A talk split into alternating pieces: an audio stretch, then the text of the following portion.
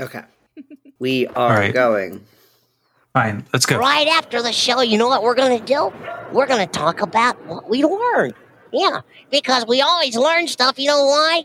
Because God is always teaching us. So all we got to do is watch real close and listen, and we'll hear God talk to us. See you after the show.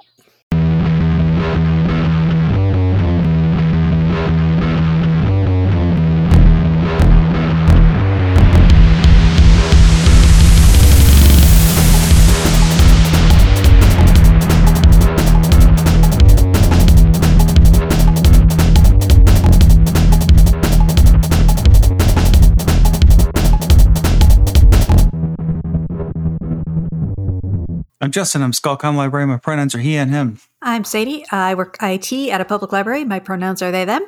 I'm Jay. I am a music library director. My pronouns are he, him. And I'm not over how much our new theme, like, slaps. It's great. Fucking bang. Banger. It's so good. And we have a guest. Would you like to introduce yourself? Yeah. Hi, I'm Leslie. My pronouns are they, them. And I'm not a librarian, but I'm going to do my best. And I'm going to work really hard. Wrong hotkey. Thank you. Yeah, okay. That counts. We like push the limit so far as to what could go on a library podcast. We can like be like we can spin anything. Filthiest cock gobbling slut. Yeah, like that. That's a really good take we got from Audrey. And we did get 20 of them. Yeah, because they made everyone shut the fuck up so we could get Audrey saying that. That's really good. And yeah, we did a really filthy episode. Yeah. Oh, Lord. I think that was our filthiest episode. And we did one on porn, but that was our filthiest episode. And the Leather Archives. Yeah, Leather Archives was good. Nice. Party Girl. So who the fuck are you? Yeah. What are you doing? I don't know.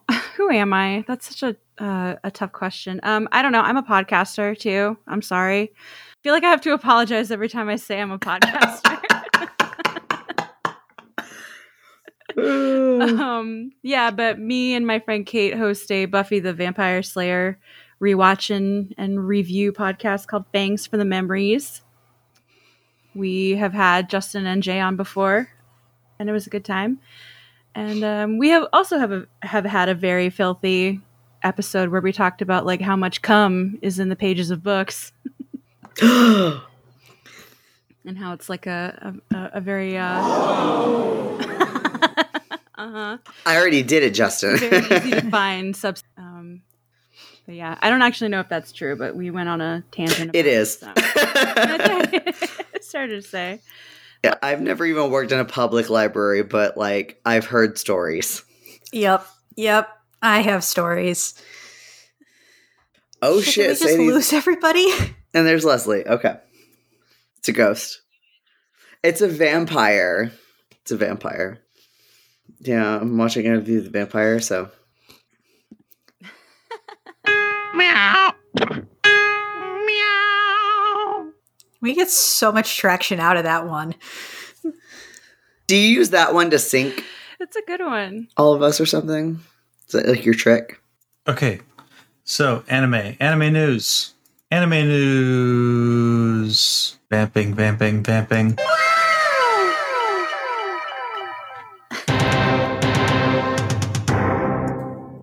Yaoi paddles. Are they copyrightable? Apparently. Probably not. Oh. No. What the fuck? Are we going to have to move to Zoom? We might.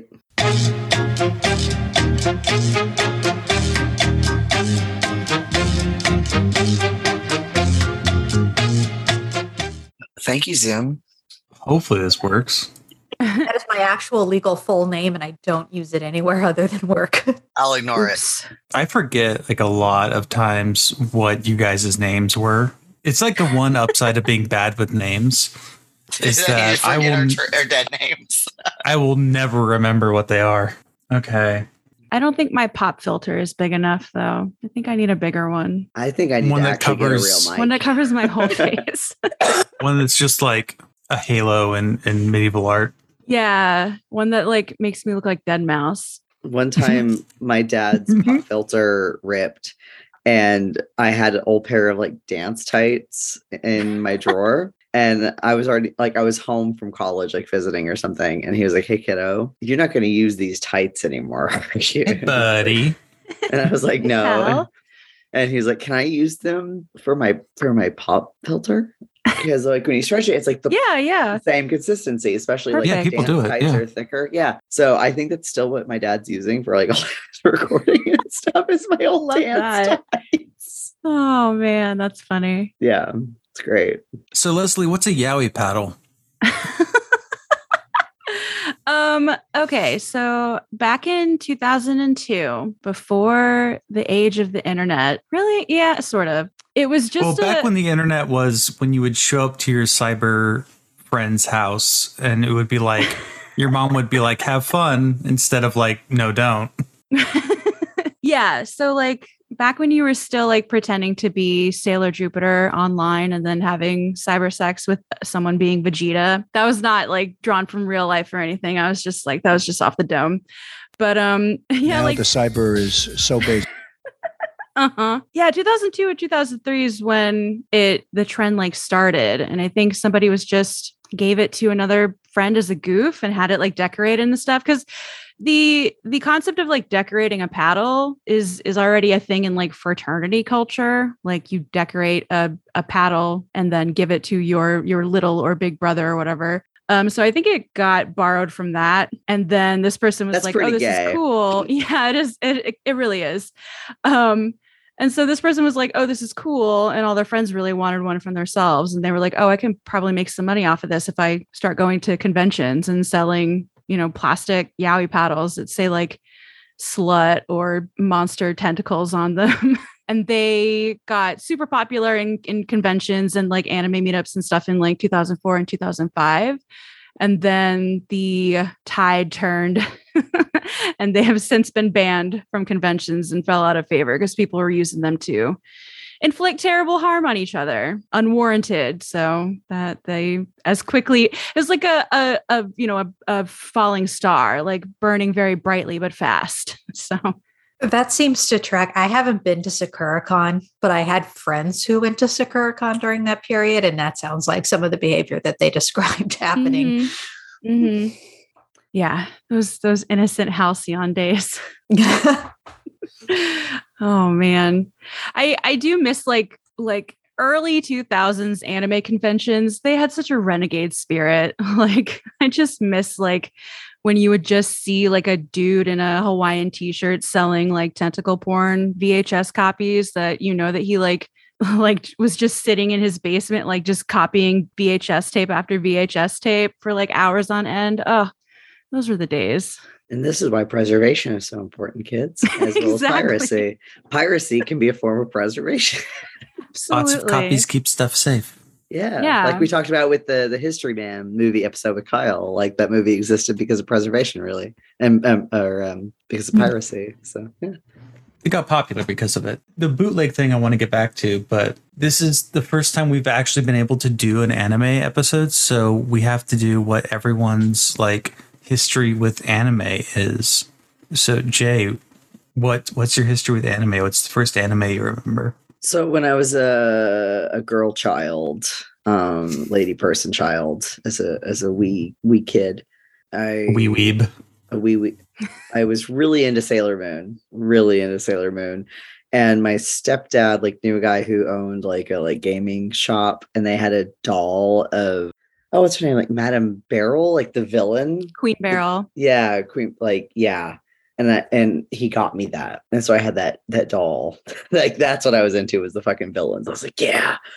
And I loved Sailor Moon. And then I knew nothing about anime. I did not get into Pokemon. I didn't get into any of the other ones until high school when a friend showed me Death Note and I liked it. And I tried watching some Inuyasha. And she's like, Inuyasha, Kagome. Like, that's all I remember. And some Bleach, and I read Death Note at that time as well. And then in college, I also tried to get into anime a little bit, and I took a course on anime and society, And that's when I watched like Akira and Ghost in the Shell and Patlabor and watched some episodes of Evangelion. I wouldn't consider myself like a quote like anime fan. I like the movies more than I like any of the series. I like Promare a lot. I bought like little like gay little half palm gloves. like Leo has. Those are the ones I was wearing on Saturday, Leslie. Wait, those were Promare gloves, and you? Hell yeah, they were. Oh my god!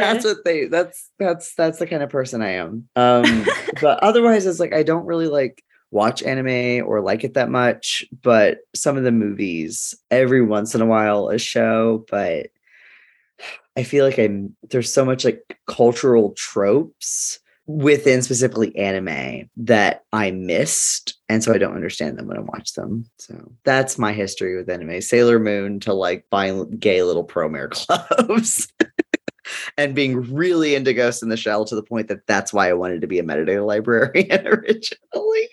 I think I've told this story before. And I got like Akira and stuff too. So that's mine. These are just the characters from the cyberpunk anime. Wait, Promare. What? It's the same studio. Yeah, Studio Trigger. Mm-hmm. Yeah, so they look the same. Yeah, I want to see some of their. I had an ex who was really into Footy Cooty, and so I watched Footy Cooty. Footy Cooty's great. Yeah, Footy Cooty's great. That's why I learned guitar. And I've seen like a lot of the Satoshi Kon films. I haven't seen Millennium Actress, but I love like fucking Perfect Blue and Paprika and Paranoia Agent. Yeah, Studio Trigger is my favorite studio. Yeah, I still need to watch like what's the one where like they're in high school but they have like weird club. What's it called? You've got to narrow that down. It's a Studio Trigger one, and there's like it. It's weird. The girl with the half scissors. Maybe. Kill la Kill. Oh, Kill la Kill. Get a Kill la Kill. Yeah. I still need to watch Kill la Kill. Kill la Kill is really good. My favorite out of them is Space Patrol Luluko. That sounds fun. Yeah, just really cute and adorable. And the each episode is like 7 minutes long, which is like what I love about anime is that like in terms of like form factor, they're very much like no rules, just right.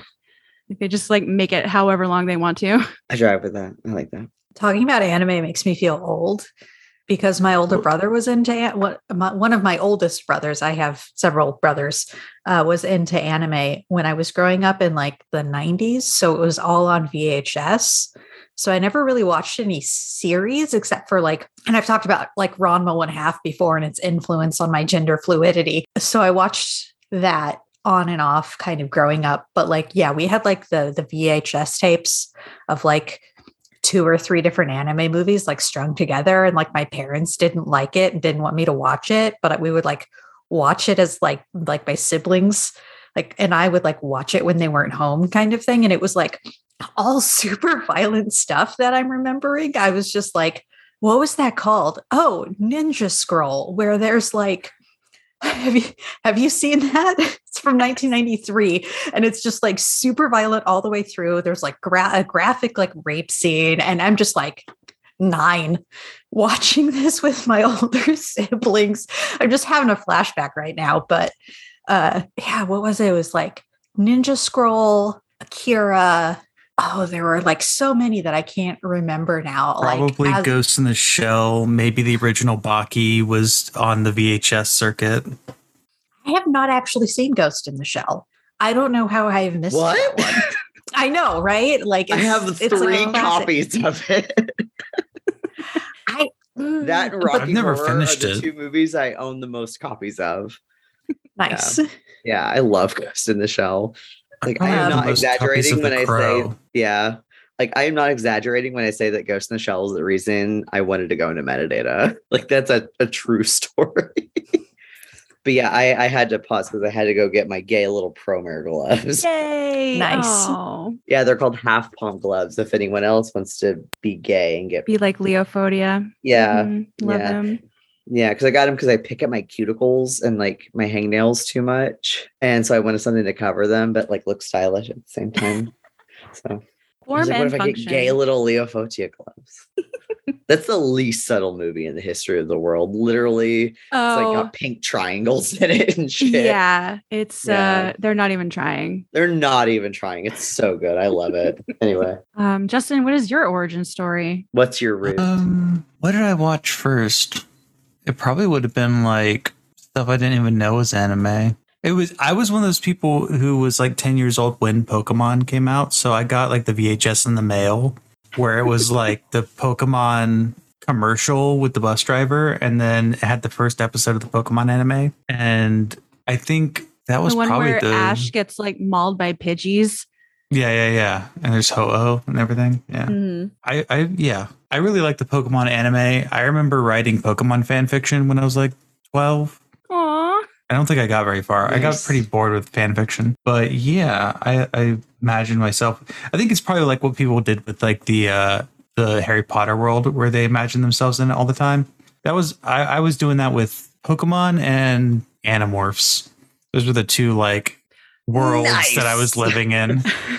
That's a good space to be. I read the Endlight Chronicles like 30 times. That's a huge book for a kid to read that many times. There was when we talk about like the circulating VHSs, there was a VHS that went around my middle school, and it had Ghost in the Shell, Baki the Grappler, probably. I think it had Ninja Scroll on it, and it was just I think it was Miguel's. I don't know, or he got it for us or something. But it was one of those things that was just the VHS circular, because like there was that scam where they would try and sell you anime, and it was 3 episodes per VHS or per. They still do this on DVD too, and you would pay like $10 or $12 or whatever it was for one tape, and it would be 3 episodes, and you'd be like, I can't even finish this arc. This arc is like 30 episodes long. Like the Indigo League is like 90 episodes long. And so people would learn how to set their VCRs and how to program them so that you would get all the episodes. So I had a friend who had like a VHS collection of Dragon Ball Z that he had like taped himself. And I remember must have been 17. I remember going to Walmart and being like, dude, you can buy a box set of Dragon Ball Z with like the whole Saiyan saga for like $10. And he was like, are you kidding me? I'm like, yeah, it's 6 DVDs. It's like 30 episodes. And we were so like pumped. And like he bought all of DBZ on DVD, because it was just like, to us, this was just like a huge deal. Because you could buy a whole season on DVD finally. This would have been like 2007. Dude, I cannot tell you how stoked I was when I was like a later teen and still living with that same brother who started the anime craze in our house as like our roommate. And he bought all of Ranma ½, like all like 8 or 9 seasons. And I was just like, I can finally watch this shit in order from beginning to end without interruption. Like, I'm going to lose my mind. It's like 2005. And I'm like finally having my grand anime epiphany here. It was great. Justin has informed me that my transition like won't be complete until I like am like trying to go Super Saiyan in the woods or something. That's like a crucial boyhood experience. Screaming in the woods, trying to go Super Saiyan. Yeah, like the only reason we would ever set up a Patreon is to fund me being able to do that, and then I can fully go Super Saiyan, and my transition will be complete. What if it happens? What if you're the one? What if I'm the one? I think what if you have to go on T to go Super Saiyan? Like fucking Hereditary. It's just like, oh god. Yeah. I feel like I'm like of all of the hosts, I'm the least weeb, maybe. I feel like that's a safe assessment to say. Even though I took a college class on it. But culturally, I remember when I took my poli-sci class on Japan, there was someone did a presentation. I think a group had to do a presentation on anime, and the professor was like, what's hentai? Tell us about that. He knew what it was, but he was just this weird Italian dude. So he was a creep. I can't believe he was allowed to be a teacher, but he was like, tell us about the hentai. He would like answer phone calls and walk out of the room. That's an extremely good Italian accent, Justin. You know how many fucking classes I took with this dude? Yeah. But also, do you know how long I had to listen to this motherfucker talk? Like, of course I can do his accent. Yeah, like... Capitalism is realism.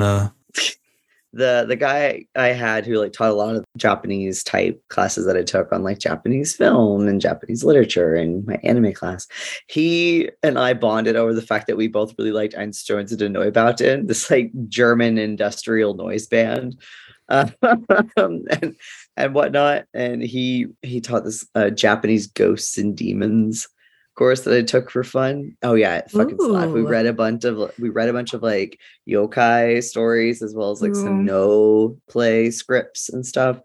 And he was really big on the anime class I took was also with him. He was really big on having us like pick something, because like the anime class was divided into like sort of four big topics. There was like OG sort of proto anime with like Astro Boy and stuff like that.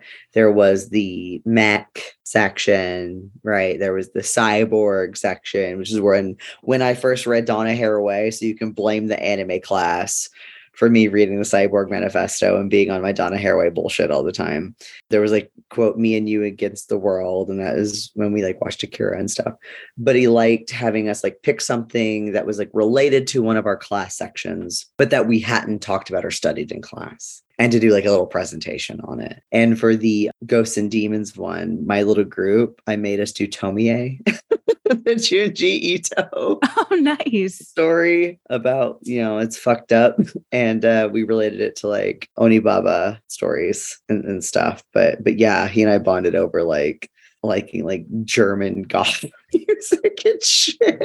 Yeah, he was cool. Oh, that's awesome. I'm trying to think. So I had to look this up, but I had a similar situation where like I watched anime, but I was too young to know what it was, like what anime is. But my parents used to get me this video that was, they would get it like Blockbuster or whatever. And it was called, in English, it's called The Secret of the Seal. In Japan, it's called Totoi. And it's about this little boy who moves into like a seaside town, and he falls in love with he doesn't fall in love with the seal, but he meets a seal and it becomes his best friend. And then there's like a bad guy who wants to pollute the ocean, and they have to foil his plans. So that was like the first thing that now that I know it's anime, that was like my first foray into it. But the first time I ever like saw something where I knew what it was is probably original Naruto. Like I've seen Naruto Shippuden every episode ever. It's probably probably my favorite anime. So, because I'm basic as hell. So I've never seen a single episode. Not on like purpose, but it's not one I would recommend to people who are starting out, because there is a lot of it. I guess if you want to hang on to something long term, then it's a good one to start with. But yeah, it's just I love stories about people who just do their best and they just never give up. And so that's my shit. And there's a lot of anime that is about that. So I have a plethora of titles to choose from. Like Comrade Poutine always says, just do your very best. There you go. This is an image I've been sending to Leslie like nonstop, because I watched this anime called How Heavy Are the Dumbbells You Lift? And there's like a Russian person in it. There's just, wait, we're in Zoom. I can share my screen. Yeah, he looks exactly like ripped. We've opened up new technological opportunities. This is going to make, in an audio format, this is going to make for incredible content. It's going to be discussing an image. Is that Putin? It's ripped Putin hugging a bear. Mm-hmm. It's not as good as that one video that goes around Twitter of like the two Russian guys doing like crunch sit up twist things, and there's a bear like on the branch like pushing it up and down. If y'all see that, it's good. No, we'll have to do a Twitch stream where we just show each other videos. Have you seen that video? YouTube party. Did you know you didn't see that movie? Today, this what we're recording right now, it's our 69th episode. Yeah, Leslie, I'm so honored. Yeah, you're 69. Nice. Oh, nice. That's wonderful. That's two of my favorite numbers. So together, it's just a double treat for me. Yeah, like we didn't celebrate our like 1 year anniversary or anything, but episode 69. With 69 episodes, that's where it's at. What are you guys gonna do when you hit episode 420? Oh my god! Like in 2080. That'll be the like singularity. or something. So I tried to look up like libraries in anime. It's just like a general, we're going to talk about anime episodes. It's not like really a theme except anime. But there aren't like any good animes like set in libraries. There's Library Wars, which I've never watched because it doesn't sound all that interesting. Leslie, have you seen it? I've seen bits and pieces. I haven't sat down and watched the whole thing, but yeah, it is. It's very like for the concept, which is basically like the government wants to censor everything. And so libraries have basically become a militia. And so they literally like battle each other with guns and stuff. We're not that cool. That premise sounds really interesting, but it was very like, it didn't click with me the little bit that I've seen. Yeah, well, anime loves to do a thing where it says it's about a thing, but then like the premise is just like, actually, it's just everyone is depressed teens fighting in robots. Yeah. It could be called like Potato Wars, and it would just be like the machines are fighting over a potato planet. It doesn't matter. It's just Gundam Wing with potatoes. Mm-hmm. You could make an anime out of Infinite Jest and make it a sports anime because of all the Well, that's all the time we have for tonight. Let's go. All right. Goodbye. Good night, everybody. Not kidding, though. I'm not kidding, though. There's a lot of tennis in it.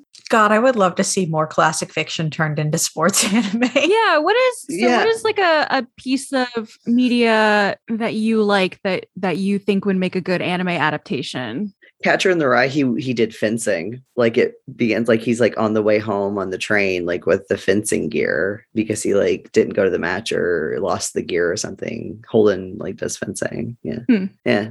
It's like a post sports anime. I think I'm the one in the group with the degree in literature. So, I mean, there's got to be like a Jane Austen. There's got to be like a Pride and Prejudice anime, right? Or like a Persuasion or an Emma. There's definitely like graphic novels and manga style. I'm pretty sure. Yeah. And I've read some of the like Shakespeare manga, which the Julius Caesar one is great. When the ghost shows up, it fucking whips. It's good. Go read the like Julius Caesar manga. It's really good. Hamlet as a manga or as anime. Yeah. You could do like a really long. Yeah. You could do a really long movie, or you would do a mini series. Yeah. Because they would have to do a cutaway. They would have to do filler where he goes to war, but they would have to like show it instead of like cutting back. It would just be like he would have to get into the robot. What if you did Rosencrantz and Guildenstern Are Dead as an anime? I've never watched that. It's just Waiting for Godot, but Hamlet. Oh, okay. Yeah. My choice is Waiting for Godot, the anime. Mine is like it's a 2 hour long still shot. Was it No Exit? That pans left and right. The Sartre play where they're all stuck in the room together. Is that No Exit? The Room. Oh, I would love The Room anime. Yes. Oh my God. So good. And then I want it redubbed into English with all the same actors. Beowulf would make a good anime. It's got like action. It's they did make a Beowulf anime. Yeah, I think they did. No, they made the CGI Beowulf, remember? Yeah, with Anthony Hopkins. Neil Gaiman wrote that screenplay. It was basically anime. I mean, it's what anime looks like now because it's all 3D model and cell shading and shit. Yeah. So that's what anime looks like now. Yeah. Mm-hmm. I mean, I think Billy Budd could make a good anime, or Moby Dick or something. Like a bunch of lads out on the sea and there's like mutiny or whales and things. That's just One Piece. Right. Yeah. It's just One Piece. Bunch of lads on the sea, you know. Billy Budd's only 70 pages when you read it. It could be a good little like one season arc. Yeah. It's pretty gay. Like that's the thing is like a lot of anime do complete their stories in just like one season, usually like 12 or 24 episodes. So, you know, if you want something that's a little bit longer than like a movie, but not a whole in here in the West or whatever, where we think like, you know, 7 seasons of something, but is that maybe one reason why like it might be hard for libraries to collect them? Because like I mean, I know libraries will collect like movies, but I feel like it's harder for TV shows.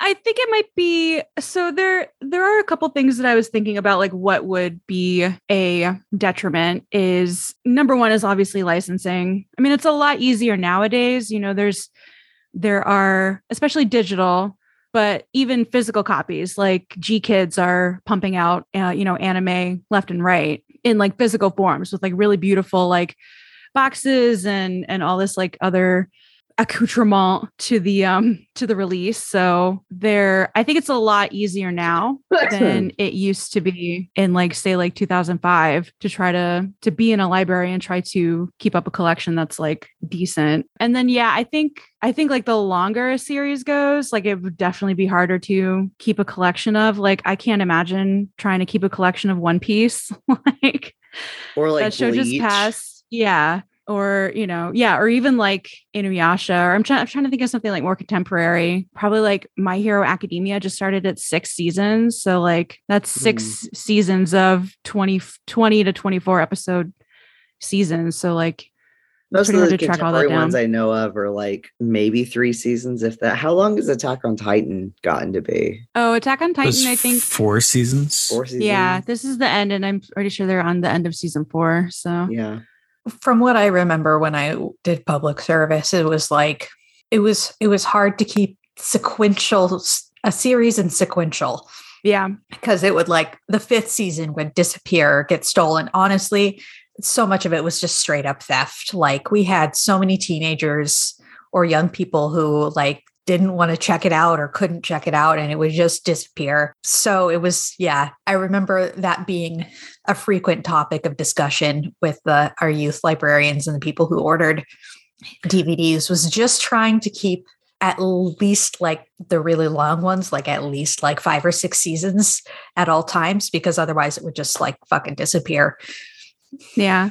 Yeah. That's the thing is like nowadays, like I don't want to say like kids these days have it so easy, but like it really was difficult. It was difficult to find. Like the only reason that I had so much anime that I did when I was growing up was because I had like a bootleg guy at the kiosk in my mall. And I'm pretty sure it was like a mafia front because I was the only person that was ever in that store. Now the cyber is so big. So like, yeah, accessibility and quality. And it was super expensive too. Like I remember going to a convention in like 2007, I think, or 2005 or 2007, and like dropping $70 for like 1 season of, I think, live action Sailor Moon. So not even technically anime, the live action version of Sailor Moon.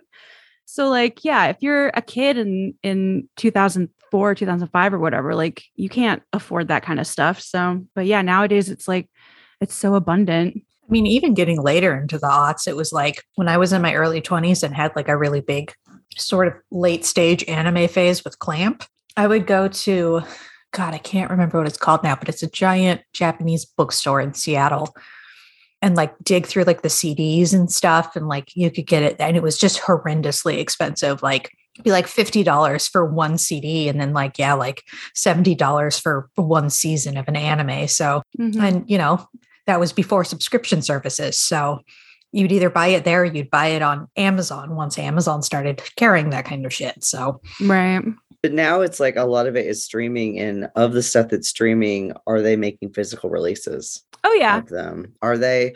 Okay. Because like some of them, it's like, is this just like a Netflix exclusive or just like a Crunchyroll exclusive or whatever, where you can't buy the physical media? But if you can, then I'm not as mad about it. It's not as prevalent, and you do have to import a lot of it, and you open yourself up to a lot of bootleggery when you try to get, it's not as bad as it used to be, but it is still pretty prevalent. So you have to really like check your vendors and make sure that there's nothing written in like Chinese, or if something says it's like non-region locked, that's always a big red flag, because usually legit stuff is region coded in some form, in some capacity or another. So yeah, I'm torn, because I love streaming, and I love having that easy access. And I like the fact that streaming is a lot more, especially when it comes to like subtitles and like the actual format of what the subtitle looks like. There's a lot more room for customization as opposed to a physical copy. So if that is something that you're concerned with, I think streaming or digital is where you want to go. But you also can't compete with the sound quality and the actual visual quality of a physical release. So they both have their merits. I'm looking at Kengan Ashura, which is a Netflix exclusive, and it's $159 for season 1 on Amazon. Ooh. It's a region 2 DVD. So it still happens. Yeah. It's tough. But also, like, you know, like I said, like G Kids is selling like copies of Bell or Promare. They were the ones that released Promare in North America. Blu-ray is probably like $30-$40. So it just depends. Have the like digital Amazon version. I don't have a physical copy. I should, yeah, though. Me too. I should. I think the only one that I got that I was like super excited to get like a physical copy is of Anohana, which is an anime about a ghost. And I don't want to say more than that. I like ghosts. But I have the new Ghost in the Shell, like 4K.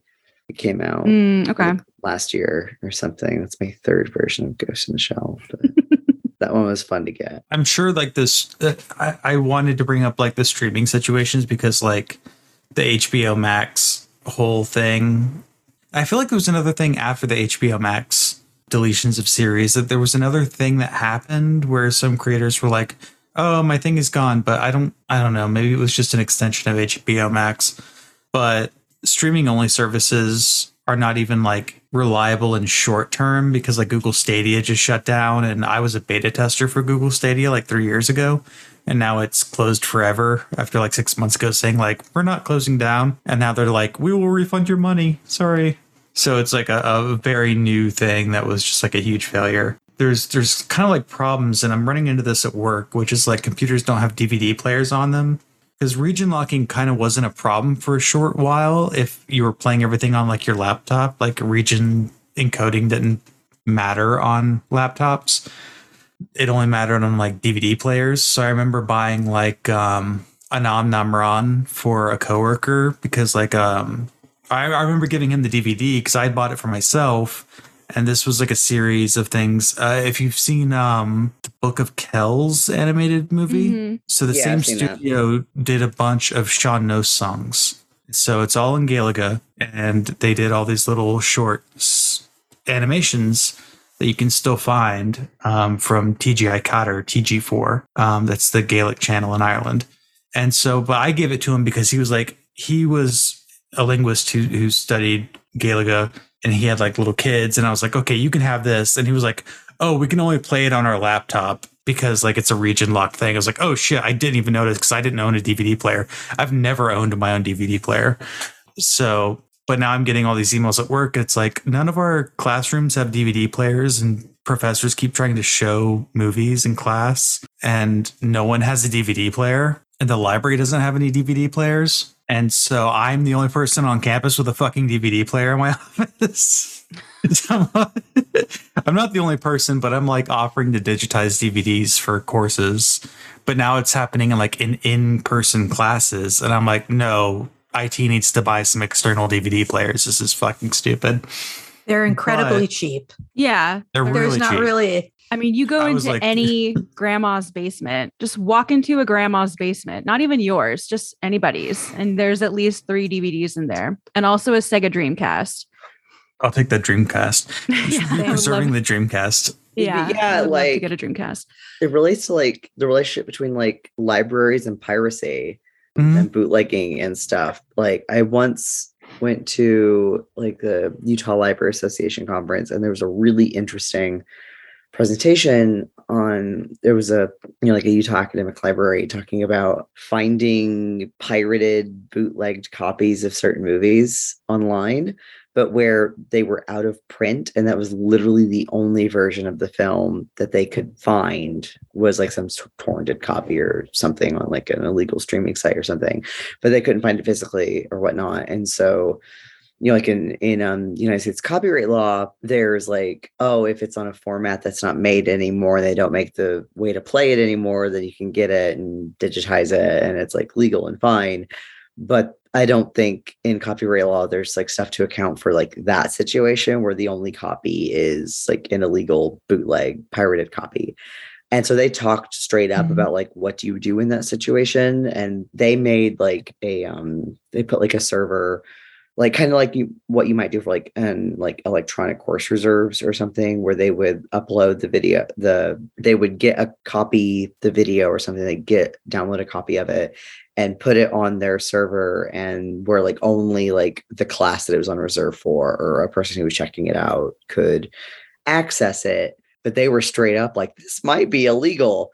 but showing that like that's a risk libraries are going to have to start taking for certain materials. And so it was a really interesting presentation, and like especially for anime, I can only imagine that like if libraries want to take seriously anime as like an information need of patrons, that they're going to have to get comfy with bootlegs and piracy, and like thinking of ways to show that information if people might not have the right technology to play it, or if there wasn't an officially sanctioned like English dub or sub or something. Yeah, like it creates a lot of problems that I don't know if a lot of public or even academic libraries are like prepared to handle right now. I highly, highly doubt there are very many public libraries who would even start to tackle that, because that becomes like a massive resource sink for a very specific thing. And from what I understand, public libraries generally kind of stay away from that. But yeah, it would be cool if that was possible. I mean, if it's an archival need, libraries have pretty like almost immunity from copyright law, like if you just want to preserve something. But when it comes to circulation, it becomes an issue. So you can back up pretty much anything you want to if you're a library. But the big problem is like, I'm worried because what I was talking about earlier with the DVD players being less prevalent, like if the public library doesn't have DVD players, are they going to stop buying DVDs, which I think would be a bad idea, because if you're relying on the streaming services entirely, like one, they might not license to you. They almost certainly won't license to you. In fact, the only thing I've seen is like Crunchyroll and Funimation will give you an anime club license if you're a library, which is great because like I love a little workaround, and like take advantage of that now before they take it away, because like they will eventually. That's how I have a pro Canva account, is I got one as a academic library, and it's like I just got grandfathered in while they were like, yeah, we give free ones to libraries. It's like, cool. And they were like, we stopped doing that. So, yeah, I would still say DVD circulation is best, and just keeping DVD players and buying separate DVD players if your computers don't come with them anymore, because honestly, it's kind of silly because DVDs are such a good preservation medium. They last for decades. They're pretty sturdy. They're like, if I was telling someone to preserve something, I would tell them burn it on DVD, because it's better than tape in most cases. It's better than VHS. It's better than a hard drive. Probably better than most solid state drives you can get. Like, yeah, just put it on an optical disc. It's a good technology. It has to spin, but like, fine. It can even stand up to some pretty serious scratching. Yeah. Like you can scratch a DVD and like it might skip when you're watching a movie, but it doesn't damage it that much. And you can fix scratches. It's fairly repairable too. And like I would think that actually, music CDs will probably go away in public libraries before DVDs do, because DVDs are still massively popular. And they're pretty cheap. So, and I don't think places upsell those too much unless you're buying them like with, like, I know some academic libraries will buy DVDs with public performance rights to cover like classes and student groups and stuff screening them, just in case, and that you always drives the price. It's like a package from Swank, probably. Yeah, like I know that's a thing that can happen, but otherwise, I feel like that's one of the areas of collection development where if you're just buying a DVD, that you don't get upsold too much. Yeah, I definitely wouldn't rely too heavy on streaming services. Crunchyroll, Funimation, they're fine, but you also have like, especially thinking about anime like being imported, you have like multiple levels of people that, or like companies or whatever that you're relying on to provide this for you. So it's like, you know, you have the studio who makes it, like you have their distributor, like then you have, you know, licenses and people, you know, in the US and stuff. So it's like at any point in that chain, somebody could be like, I don't really feel like continuing to give people access to, I don't know, Space Battleship Yamato. So we're just going to pull it. And then everybody else down the chain, like there's just nothing they could do about it. So Saban was just a dude, right? Like he was just like, I like anime. And Saban did all these licensed dubs because whatever. Japan didn't know what to do with the licenses. So they're like, yeah, Piccolo, his name's Big Green. If you haven't seen the Dragon Ball Z Saban dubs, you have to. It's That's right, boys. Mondo cool. Most of what I know about Dragon Ball Z comes from like in high school when like YouTube poops were a big thing. and Dragon Ball Z was like used in all of them. That's like all that I know about Dragon Ball Z. And going Super Saiyan happens. I just remember watching a lot of Bleach on YouTube when I was watching Bleach, and it's like cut up into like 3 different parts so they can try to get around that. And then like you have to find the same user's 3 different cuts because you could like start, like if you click on the wrong one, you've got like, you're in a completely different spot than you were before. And it's a completely different like dub or these sub. Days don't know about how YouTube so couldn't go above like 10 minutes. God. And then like you'd maybe miraculously find a list of like one person had like made a list of like several episodes and it would be up for like 3 weeks and then get like canned because of like copyright. Yeah. Like I watched all of, oh my God, what's it called in America? Ronin Warriors in 10-minute chunks on YouTube. And like also like to search for it, like often they'd have to like type it backwards or all this other stuff. Right. So you had to like know how to like search for things. I'm Saban. I imported Mapletown, Noozles, Funky Fable, Samurai Pizza Cats, the first 3 Digimon series.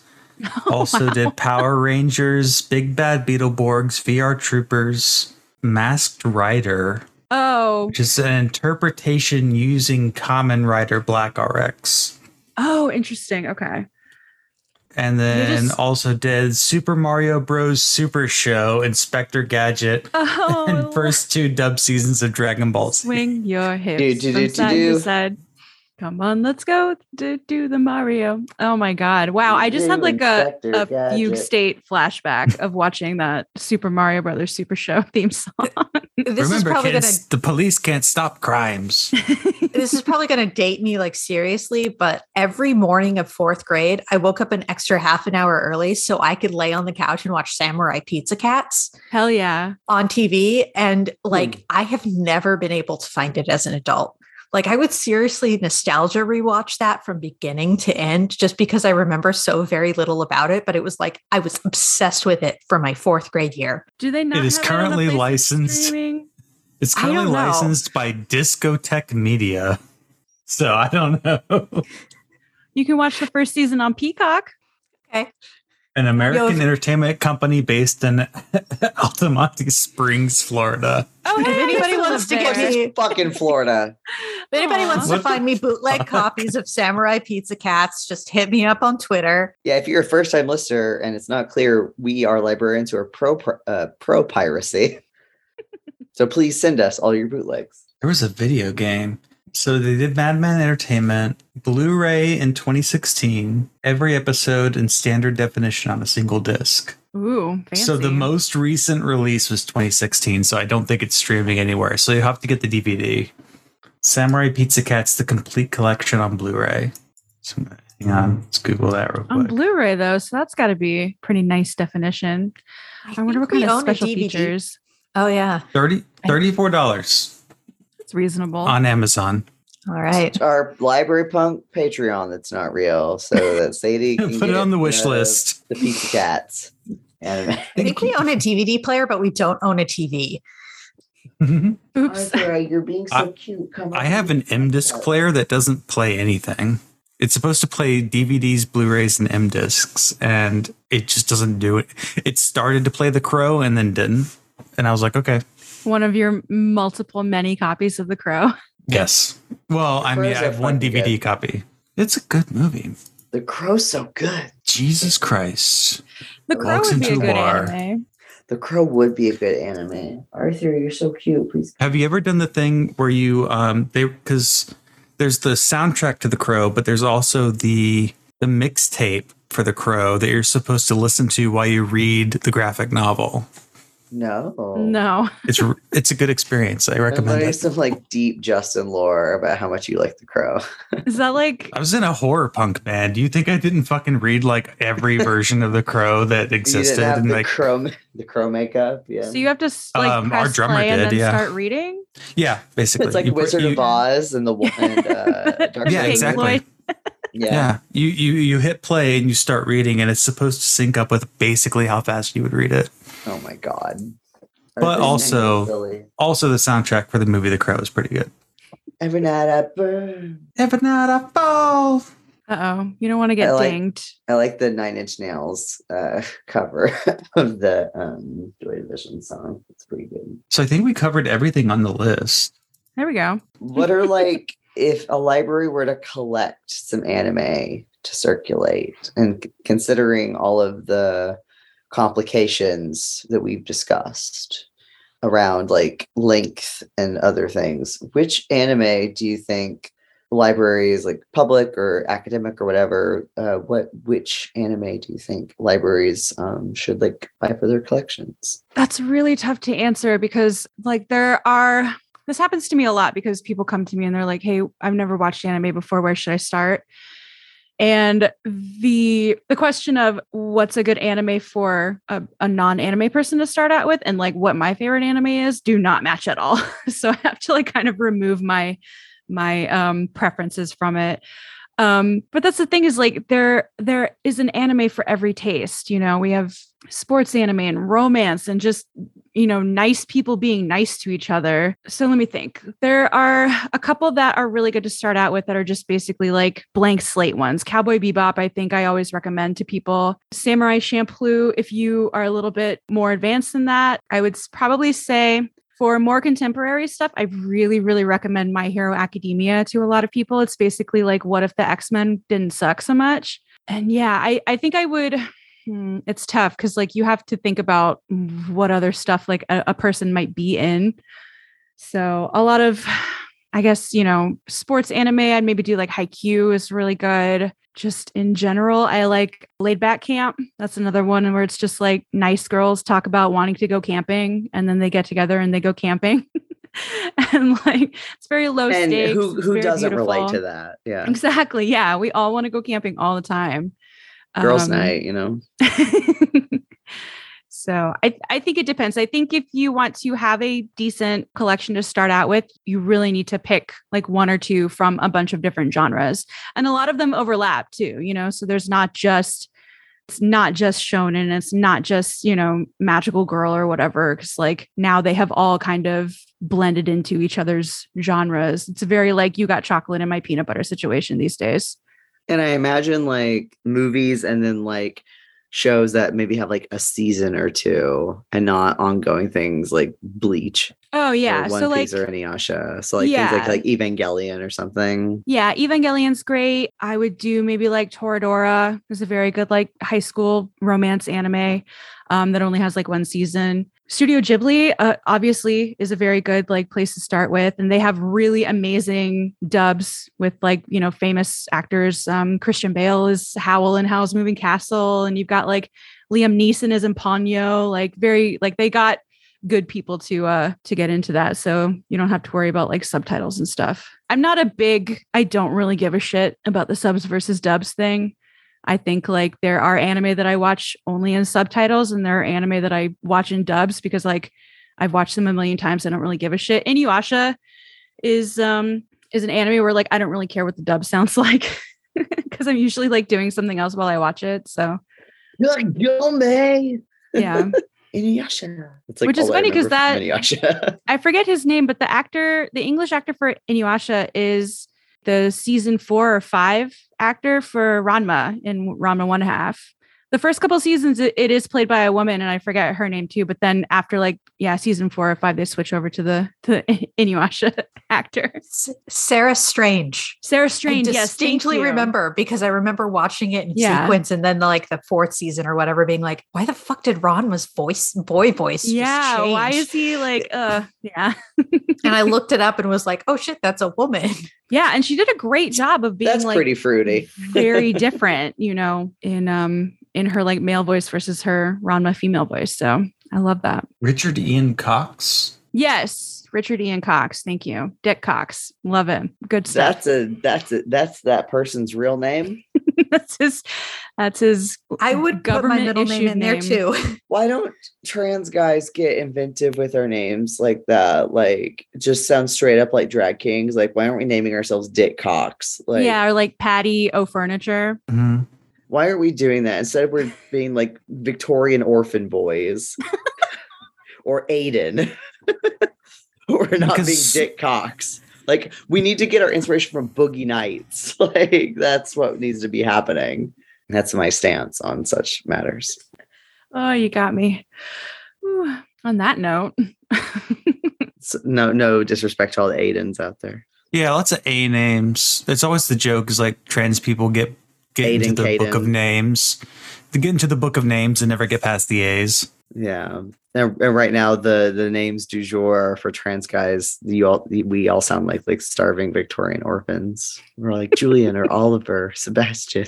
It would be funny if you picked a name that was like not in vogue when you were a kid, but like is in vogue now. So you were like, that's what's happening. Kailigava. Is that or Baruto? Yes. Oh my God. I'm waiting for a trans girl to name herself. Sasuke. Yeah, we need more Kira names. Like, I just want to be named Pikachu. Where's the trans girl to be a queen and name herself Khaleesi? Like, back when I was a page, I remember checking in a book and like you would find shit in books, right? And I found this adorable picture of this baby who was maybe like 9 months old. And it was very clearly like first like photo shoot with like developing baby. And I flipped it over and the kid's name was Zidane. And I was like... oh my God, I'm such a nerd. And this person is such a nerd. And it was when it first hit me that I was like old enough to have a child that I could name after a Final Fantasy like a Final Fantasy character. I was like, how many Sephiroths are out there? There's definitely clouds. Oh yeah. But how many people actually went full like Sephiroth? I'm curious. Zidane. Go big or go home. Trans folks out there, I guess of either gender, I don't know what your preferences are. Name yourself Sephiroth. Vivi. More Sephiroths out there. We need more Vivi. Yeah. There's a child YouTuber called Zidane. Good. That's probably the same person. We need more Sasukes. We need more Narutos. What does Zidane stand for? I'm surprised more trans girls. A dude with a monkey tail. That's haven't all you need to know. Done like Utina, you know. I'm naming my son Wukong. Like all the like trans lesbians, like get your names from Revolutionary Girl Utina. Like, why is that not happening? Yeah, like, yeah. Why aren't there more Anthys out there? Anthy, yeah. Utina slaps. It's so good. Utina's so fucking good. I was showing my friend Eve like the first 3 episodes, because that's the thing is like you have to at least, especially in anime, you have to watch at least 3 episodes to determine whether or not you're going to be like into it or not. Yeah, it's like Twin Peaks. Yeah. So I showed my friend Twin Peaks in anime. Twin Peaks could be an anime. Twin Peaks is like it'd be a good anime because it's a soap opera. Yeah. Anyway. Utina with your friend. Oh yeah, I just showed them the first 3 episodes of Utina and they were like, this is my shit. Where has this been all my life? So, and I was like, yeah, thank you. You're welcome. Yeah, everyone out there, go watch the show Utina as well as the movie where they turn into lesbian cars. Cars 2? Crash 2. Oh. Ooh. No, they turn into lesbian cars and it's beautiful. Mm-hmm. Yeah. No, Utina is so good. Tetai unme moku shiroku. Yeah. It's a score slap. It's great. Incredible. Yeah. Yeah. You'll never get that song out of your head. Ever. Okay, Leslie, do you want to do your plugs one last time just in case the recording's all funky? Yeah, sure. So I co-host a Buffy the Vampire Slayer rewatch and review podcast called Fangs for the Memories. You can follow us on Twitter at Fangs Podcast. We also have a Patreon where we do like just shoot the shit episodes where we talk about stuff that we go on mini tangents in the main episode. And then we stop ourselves and say, oh, no. We're going to save that for Patreon episodes. So that is patreon.com/fangscast. So, and then if you would just want to follow me, I am at Dang It Leslie on Twitter and Instagram and all that stuff. So that's where I'm at. Okay. Oh, and me and Justin were on episodes of Fangs yes, and Memories. We had and both you of you go, on and it was incredible. You should go listen. Neither of us watch Buffy. So the episodes are very fun. No, we love it. We love indoctrinating people. Yeah. And Leslie and I are going to watch Twin Peaks for the first time, and we'll do a podcast about it. I don't know. Yeah, do it, I watched. Twin Peaks is so good. Well, I watched the first episode, but previous to that, someone had billed it to me as a sitcom. No. So I was so in shock that I was like, this is the worst thing I've ever seen in my life. And I will never watch it again. But I think now that I'm out of that headspace and I can like come to it as it is, knowing like who David Lynch is and like his whole fucking deal, like I think I can get through it a little bit better this time. So Twin Peaks is my favorite. I love it. Okay, whatever. Stay spooky.